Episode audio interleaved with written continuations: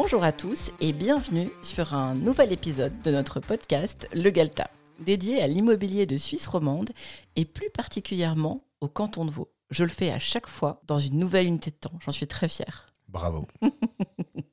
C'est un message qui n'est pas préenregistré. Je suis avec mon acolyte de toujours, Vincent. Bonjour Anna. Bonjour. Et nous allons aborder aujourd'hui la question « Quelle est la stratégie gagnante pour bien réussir votre vente ?» Je suis impatient de découvrir ça. Du coup, c'est quoi la stratégie gagnante ? Ah oui, donc c'est moi qui dois le dire. Bah oui, c'est toi l'expert. D'accord. Je sais, on fait une estimation en 2 minutes et on met 500 000 francs au-dessus de ce qui était prévu. Bah, en fait, l'immobilier, c'est relativement simple. Il suffit de mettre un acheteur en relation avec un vendeur. Oui, ça c'est en théorie. Exactement, en théorie. Et sous cet aspect apparemment très simple, il y a toute une série d'étapes qui doivent être faites correctement. Et chacune de ces étapes, prises séparément, peut, elle aussi, paraître très simple. Mais en fait, il y a quand même une façon de faire correctement chacune de ces étapes qui va amener à un certain résultat vraiment bien réussi ou, à contrario, qui vont amener à un résultat vraiment gâchis. Oui, ou pas aussi bien réussi que possible. Parce qu'il y a quand même une échelle graduée, j'imagine. C'est pas soit je vends très bien, soit je vends pas du tout bien. Il y a quand même des zones de gris au milieu. Absolument, absolument, absolument. D'ailleurs, pour te dire, on va enregistrer plus de 100 émissions de podcast sur ce sujet qui contiennent chaque fois des informations sur comment réussir sa vente immobilière. Ah oui, il y a qu'à, c'est ça. Voilà. Mais en fait, la stratégie gagnante pour vraiment bien réussir une vente immobilière, donc quand je dis bien réussir une vente immobilière, c'est vendre au meilleur prix possible du marché à ce moment-là. D'accord. Et donc la stratégie, ça va être d'avoir un propriétaire qui a une bonne raison de vendre, d'avoir un courtier qui est vraiment là pour défendre les intérêts du propriétaire-vendeur et de régler chacun des détails de toute l'opération avec énormément de minutie, de précision, de savoir-faire et d'envie de réussir. D'accord. Est-ce que tu peux rentrer un petit peu plus dans les détails ? Parce que dit comme ça, je vais être très honnête, ça fait vraiment la personne qui travaille pas mais qui essaie de t'expliquer qu'elle a beaucoup fait de choses. Non mais si tu rentres pas dans le détail, ça reste très théorique. Il y a énormément de travail. Oui, tu vois, il y a énormément de travail. Ok, je vais t'expliquer ça. Bon, comme je le disais, tout commence avec le projet du propriétaire. Il faut que le propriétaire ait une raison de vendre, quelle qu'elle soit. Mais il faut qu'il ait une raison de vendre. Une fois que ça, c'est en place, on va pouvoir aider ce propriétaire pour vraiment vendre au meilleur prix. La deuxième chose qu'un propriétaire va devoir faire, c'est trouver un professionnel avec qui travailler. Ça, c'est fondamentalement du travail de recrutement que le propriétaire va devoir faire pour lui-même. Là aussi, on va lui donner des conseils plus tard sur comment choisir une agence, un courtier, une courtière avec qui faire équipe, en fait. Ensuite, il va falloir régler tout ça comme du papier à musique. Et l'étape suivante, ce sera l'estimation la plus juste possible. Bon, ça, on en a quand même pas mal parlé dans le podcast. Oui. Je ne sais pas si on va en reparler très longuement là maintenant. Alors là maintenant, non. Mais en tout cas, il faut déterminer vraiment quel est le meilleur point d'équilibre entre les objectifs du propriétaire-vendeur, la réalité du marché, la réalité des banques, la réalité de l'économie à ce moment-là. D'accord. Voilà, trouver quel est le bon prix auquel on va présenter l'objet. Ensuite, une fois que l'estimation est correctement faite et qu'on est d'accord sur le prix qu'on va afficher, il faut mettre le bien en valeur. Alors, mettre bien en valeur, c'est un peu comme tu disais, oui, ça veut tout dire et rien dire. Il faut faire des super belles photos, mais qui montrent l'objet tel qu'il est. Il ne faut pas que les photos montrent l'objet mieux que ce qui est en réalité, parce que ça, c'est aussi un ticket gagnant pour rater l'opération. Bien sûr, on ne va pas mentir aux gens, quoi. C'est pas le but. Absolument pas. S'il y a un pylône devant la maison, il y a un pylône devant la maison. Si le balcon, il fait 2 mètres carrés, il fait 2 mètres carrés. Il n'y a pas besoin de lui rajouter 20, quoi. C'est ça, c'est ça. Alors, il faut que les photos soient vraiment nickel, mais quand les gens rentrent dans l'appartement ou la maison sur base des photos qu'ils ont vues dans l'annonce, ils disent « Ah, c'est mieux sur les photos, c'est foutu, tu peux remballer, c'est pas la peine, cette visite-là, elle est foutue. » Si par contre, les gens rentrent et disent « Ah ouais, c'est comme sur les photos, nickel, c'est gagné, t'as fait du bon travail en tant que photographe. » Ensuite, il faut faire un texte qui présente les choses, mais un texte factuel, mais qui est adapté à la cible à laquelle tu t'adresses. Si tu veux vendre une villa individuelle avec piscine et jardin qui est typiquement familiale, il faut présenter les choses de façon familiale. Si tu as un appartement au centre-ville... Peut-être préciser aussi les écoles ou ce genre de choses dans le coin. Ah oui, oui, oui, absolument. Et si tu as, à contrario, un appartement au centre-ville qui est typiquement pour des personnes retraitées, bah, tu vas présenter la chose de telle sorte que ça communique à des personnes retraitées, par exemple. D'accord. Voilà. Ça, c'est quand même très important de le présenter correctement. Ensuite... Comme tu le sais, je suis en train de faire les cours pour le brevet fédéral de courtier en immeuble. Mmh. Et j'ai un de mes profs qui m'a dit quelque chose qui m'a fortement marqué et qui est qu'en fait, la transparence est gage de compétence. Okay. Ce que je veux dire par là, c'est que plus tu expliques les choses telles qu'elles existent réellement et plus tu gagnes en confiance avec les acheteurs potentiels. Si par exemple, dans la maison, la toiture doit être refaite dans les 5 prochaines années, il faut pouvoir le dire correctement aux acheteurs à un moment ou à un autre. Si tu caches cette information, les acheteurs vont finir par s'en rendre compte que la toiture est pourrie et doit être changée. Bien sûr, mais il y a un équilibre. C'est pas « bonjour, il faut refaire la toiture, ça va vous coûter 75 000 francs ». C'est sûr que non. Non, c'est peut-être plus à la deuxième visite ou quand la personne elle commence à poser ce genre de questions du genre « bon, la maison me plaît, mais… » Est-ce que je dois m'attendre à des travaux, ce genre de choses ? C'est une erreur de dire non, mais c'est une erreur aussi de, voilà, dès qu'ils rentrent dans la maison, leur donner une liste avec tous les trucs à refaire dans la baraque. Absolument. La première question à laquelle les acheteurs potentiels doivent pouvoir répondre pour eux-mêmes, c'est « Est-ce que j'aimerais habiter ici ?» Bien sûr, c'est le plus important. Voilà. La deuxième question, et ça aura déjà été vérifié avant la visite, c'est « Est-ce que les acheteurs potentiels disposent des revenus et des fonds propres pour pouvoir acheter cette maison ?» En partant du principe que le prix a été correctement estimé et que le prix affiché correspond à la vraie valeur de la maison, on peut vendre donc au prix affiché, donc les acheteurs doivent avoir les budgets pour pouvoir acheter cette maison à ce moment-là. Maintenant, c'est vrai, s'il y a des travaux à prévoir, c'est pas en introduction qu'on va en parler, mais à un certain moment, il faut pouvoir l'exposer. Parce que sinon, tu n'es pas en train d'être transparent ou, comme tu l'as dit, si les gens demandent est-ce qu'il y a des transformations, des rénovations à prévoir, et tu dis non, alors que oui, il y en a à prévoir, ce serait vraiment un mensonge de leur dire non. Et ça, c'est, comment dire, c'est pas bon du tout. C'est ce qui nuit à la profession, en fait. Ah, c'est sûr.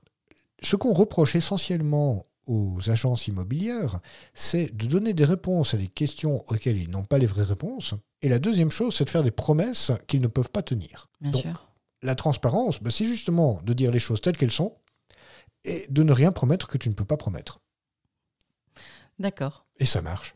Bien sûr. Voilà. Mais tu vois, quand tu règles tous ces petits détails les uns après les autres, typiquement, on reprend l'exemple de la toiture. C'est pas le tout de dire oui, la toiture doit être refaite. Mais la toiture doit être refaite. J'ai déjà demandé 2 devis à 2 professionnels et il y en a un qui peut vous le faire pour 30 000 francs et l'autre qui peut vous le faire pour 32 534 francs. Oui, ou par exemple, alors oui, il y a un souci, je sais pas, à la cave, il y a une infiltration, mais j'ai contacté avec le propriétaire l'entreprise qui s'en est occupée il y a 5 ans, et voilà ce qu'ils proposent, et puis vous pouvez aussi demander un devis à l'extérieur. Par exemple, mais ça serait toutes les informations, toutes les informations en toute transparence. Exactement, exactement. Il faut comprendre que les acheteurs, ils sont très stressés, ils ont fortement envie d'acheter, mais ils ne savent pas très bien sur quoi se baser pour choisir. Ce que je peux comprendre, c'est quand même un investissement. On n'achète pas une brouette, quoi. Enfin, ou un paquet de cigarettes. Enfin, c'est quand même. On s'investit sur. Je pense que la plupart des gens, quand ils achètent une villa, c'est pour au moins 30 ans. Enfin, ils partent dans cette idée-là, quoi. En moyenne, une vingtaine d'années au minimum. Oui, voilà. Absolument. Donc il est vraiment très important de pouvoir les renseigner, de pouvoir créer la confiance et pouvoir vraiment répondre aux questions de façon factuelle. Par exemple, en amenant des documents, en présentant des devis, en amenant des études qui peuvent dire, dans tel cas, il faut s'attendre à remplacer la chaudière tous les 25 ans. Cette chaudière a 15 ans, donc dans 10 ans, elle devra être remplacée. D'accord. Mais ça met les gens en confiance. C'est de là, en fait, que ce que tu me disais tout à l'heure, c'est le travail du courtier ou de l'agent immobilier de vraiment rassembler ces informations. C'est marrant parce que je trouve un petit parallèle avec l'estimation. Un courtier non professionnel ferait une estimation en 2 minutes bâclé. Un courtier professionnel rassemblerait toutes les informations dont il a besoin de manière exhaustive pour faire une estimation, mais c'est un petit peu, j'ai l'impression, le même schéma après, pour vendre, pour répondre aux questions des acheteurs. Alors, je pense pas que c'est quelque chose que tu arrives à faire dès que tu mets le bien en vente, mais assez rapidement, avoir les documents nécessaires, te renseigner sur, par exemple, la cabane du jardin a été construite sans permis il y a 12 ans. Qu'est-ce qui se passe par rapport à ce point? Il faut quand même informer les acheteurs. Est-ce que quelqu'un peut demander de le faire démolir ou pas? Enfin, je pense à ça parce que je pense que ça peut arriver. Et je vois vraiment ce parallèle entre la différence, c'est le temps qui est passé à rassembler toutes ces informations. Et c'est vrai que d'un point de vue extérieur, ça peut paraître facile, dans le sens où, oui, tu veux des visites, tu mets en vente sur Internet et puis c'est vendu. Mais derrière, le fait de pouvoir répondre en 2 emails aux 12 questions d'un acheteur, il a fallu le temps de rassembler toutes ces informations pour leur répondre correctement. Tu as tout à fait raison. C'est exactement ça. Et c'est là où le courtier professionnel fait toute la différence par rapport au courtier non professionnel ou pas de courtier du tout. Disons qu'un propriétaire peut le faire, mais c'est juste que ça va lui coûter du temps, en fait, s'il veut le faire de la même manière. Oui. Comme n'importe quel service professionnel. C'est comme, refaire soi-même sa salle de bain. Si on en a les compétences et l'envie, parce que franchement, moi, personnellement, ça me viendrait pas. Alors, faire un plan et dessiner, dire, voilà, je veux 2 lavabos et une baignoire comme ça et une douche à l'italienne. Mais de là à me mettre les mains dans l'enduit, non. Par contre, certaines personnes vont le vouloir et d'autres, au contraire, vont dire, non, moi, j'ai pas le temps, ça ne m'intéresse pas, mais je veux que ce soit bien fait. Tout à fait. En plus, je te dirais que la grande majorité des propriétaires sont dans l'impossibilité de défendre leurs propres intérêts en ce qui concerne la vente de leur maison. Parce qu'ils n'ont pas le bon point de vue, ou tout simplement parce qu'ils sont bien trop attachés. Ce qui est un peu normal. Tout à fait. Ça serait bizarre de quelqu'un qui dise « Oui, alors, je m'en fous complètement ». Enfin, ça arrive, mais la plupart du temps, ils vivent dedans depuis des années, ils ont vu grandir leurs enfants dedans. Ou... Et puis ils l'ont créé, ils l'ont amélioré, ils ont sué sang et eau pour pouvoir l'amener dans l'état où c'est maintenant. Ils y sont très fortement attachés. Et généralement, ils sont pas du tout dans la possibilité de défendre leurs propres intérêts par rapport à ça ou d'être détaché émotionnellement par rapport au bien. D'où l'utilité d'utiliser un courtier qui va être froid, factuel, qui va répondre aux questions, qui va rassurer mais sans en rajouter et qui va donner les informations telles qu'elles existent vraiment. Et ça fait vraiment une grande différence. Oui, dans la mesure où il est professionnel. Oui, absolument. Professionnel, expérimenté, formé, compétent. Et désireux de le faire. En plus. Non, mais c'est bête, mais je pense que ça fait partie du point aussi, quoi. Oui, absolument, absolument.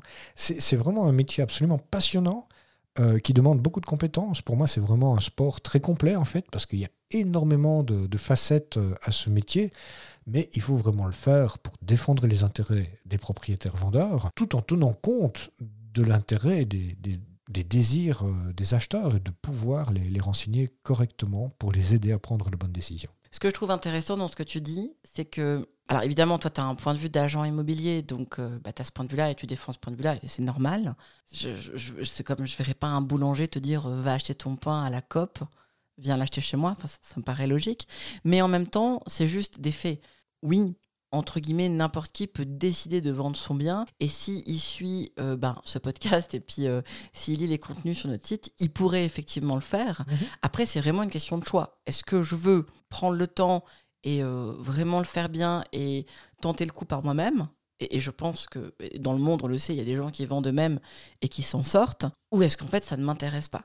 Et je veux passer par un professionnel. Et en plus, avec les conseils qui se trouvent à l'intérieur du podcast ou des articles, etc., qu'on a sur le site, je peux voir est-ce que j'ai un guignol en face de moi ou pas, ou un demi-guignol. Clairement. Donc, c'est là qui est intéressant, c'est que c'est pas... comment je peux dire ? J'aime bien donner le choix aux gens. C'est quelque chose que je trouve intéressant et que je trouve important, parce qu'on n'est pas là pour asséner des vérités qui sont les nôtres, mais plutôt ouvrir la voie. Oui, c'est part. Ça, oui. Voilà, je voulais faire une aparté. Bien, merci beaucoup pour ça. Est-ce que tu voulais rajouter quelque chose par rapport à ce qu'on a vu, par rapport à la stratégie gagnante ?